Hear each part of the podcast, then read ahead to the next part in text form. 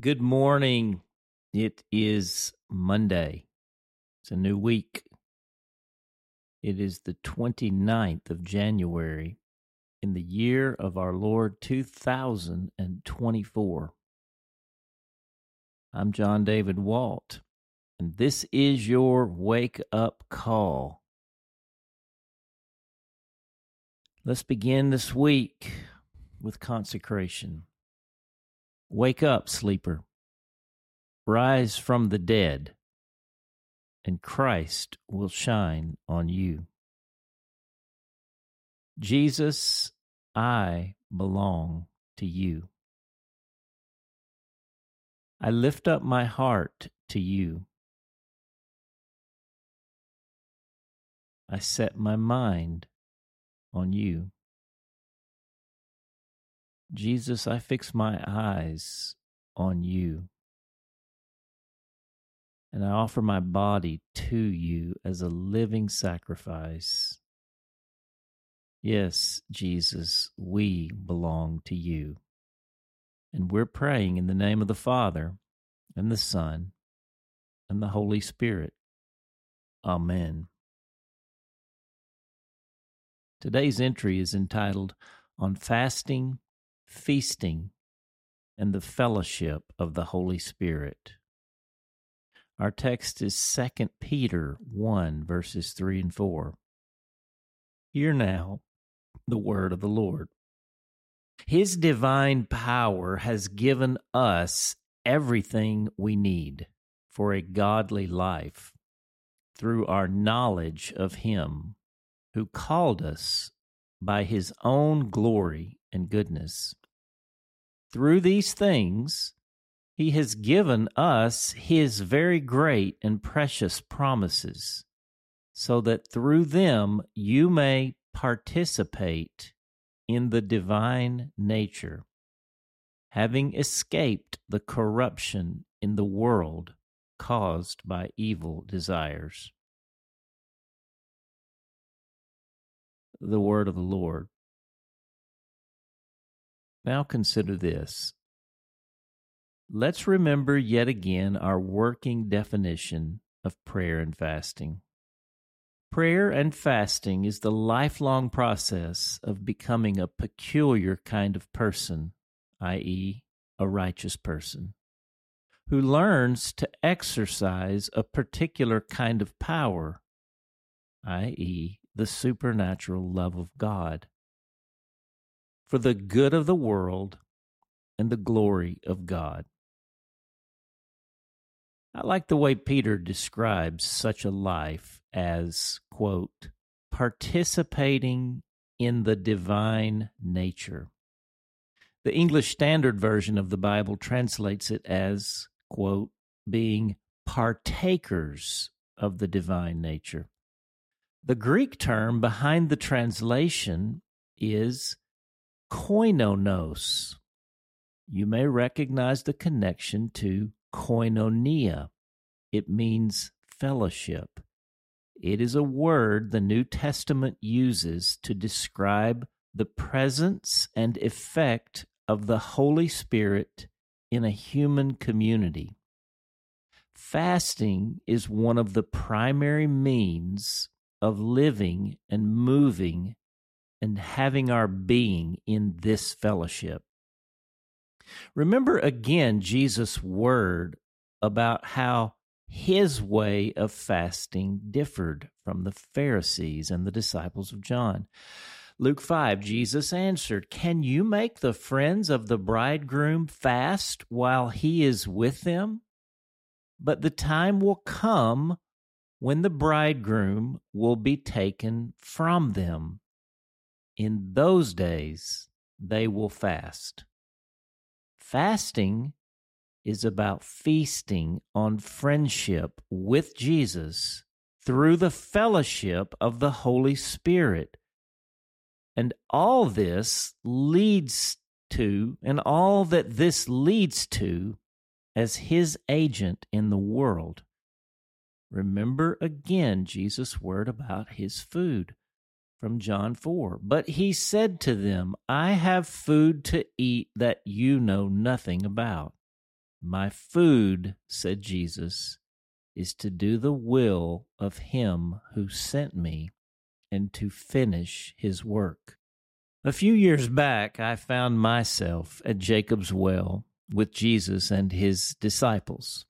Upon hearing these words again, I said to him, Jesus, I don't know about this food either.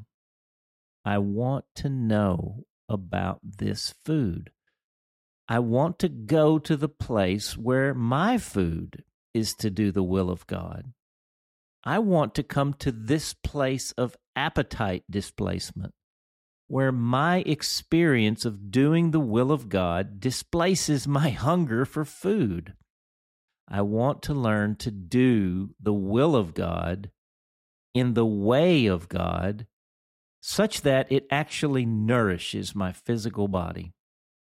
Sure, I enjoy food, but I don't revolve my life around food like I did before. I used to think fasting was about changing my relationship with food. I am learning that fasting, in what I believe is the way of Jesus and the friends of the bridegroom, is about changing my relationship with hunger. I am finding hunger is changing my relationship with God. Fasting in this way means carrying hunger in love for Jesus and those he loves. It means befriending hunger. I have primarily understood hunger as a problem to be solved, as a craving to be satiated. I'm coming to understand hunger as the gifted path to a deeper presence of Jesus, as the activation of the new wineskin, the awakening of the temple of the human body, the primary sanctuary of the Holy Spirit, who is the new wine of the kingdom.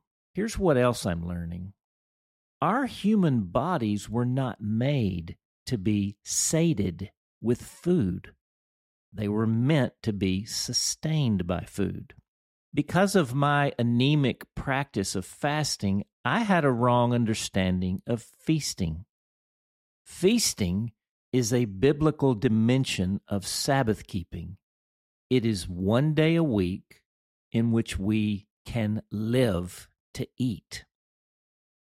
Fasting is the way of life for the other six days where we eat to live. Because my prior practice of fasting was underdeveloped, my practice of feasting was an expression of overindulgence. An almost constant focus during the six days was what or where am I going to eat next? any notion of a feast just became about eating more than usual. The human body, and particularly what the Bible calls our inmost being, is a finely tuned instrument designed to commune with and carry the very presence of God to bear witness to the holy love of God, which becomes manifest through demonstrations of His power in the manifold expressions of His inbreaking kingdom. Thy kingdom come, thy will be done on earth as it is in heaven. This prayer when uttered in the context of a fasted lifestyle, ever increasingly opens the way to the supernatural life of a human being who is fully participating in the divine nature. Let's pray today our prayer of transformation.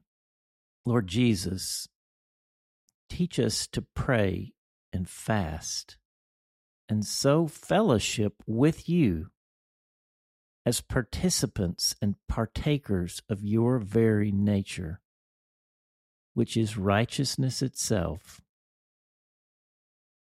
To that end, I receive your righteousness and release my sinfulness. I receive your wholeness and release my brokenness. I receive your fullness and release my emptiness. I receive your peace and release my anxiety.